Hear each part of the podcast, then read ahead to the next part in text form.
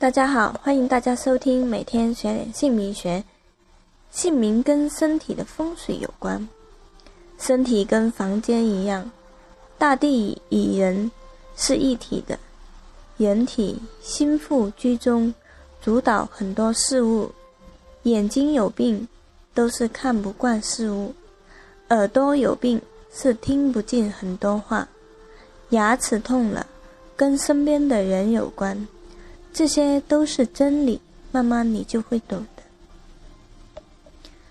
当然，这里这里面也有阴阳的基本道理。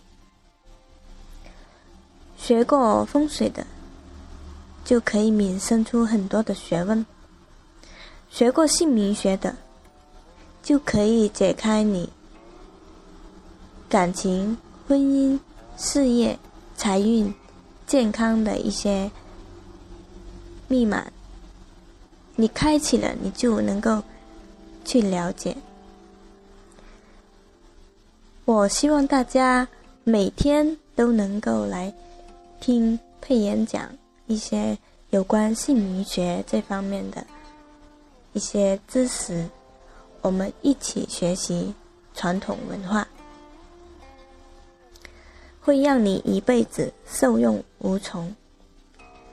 不管是对自己，还是对身边的人，都是有很好的一个作用跟认知。好，谢谢大家的收听，记得关注佩妍 QQ 四零七三八零八五五，加佩妍的时候，请注明是在荔枝 FM 听我电台的，谢谢大家。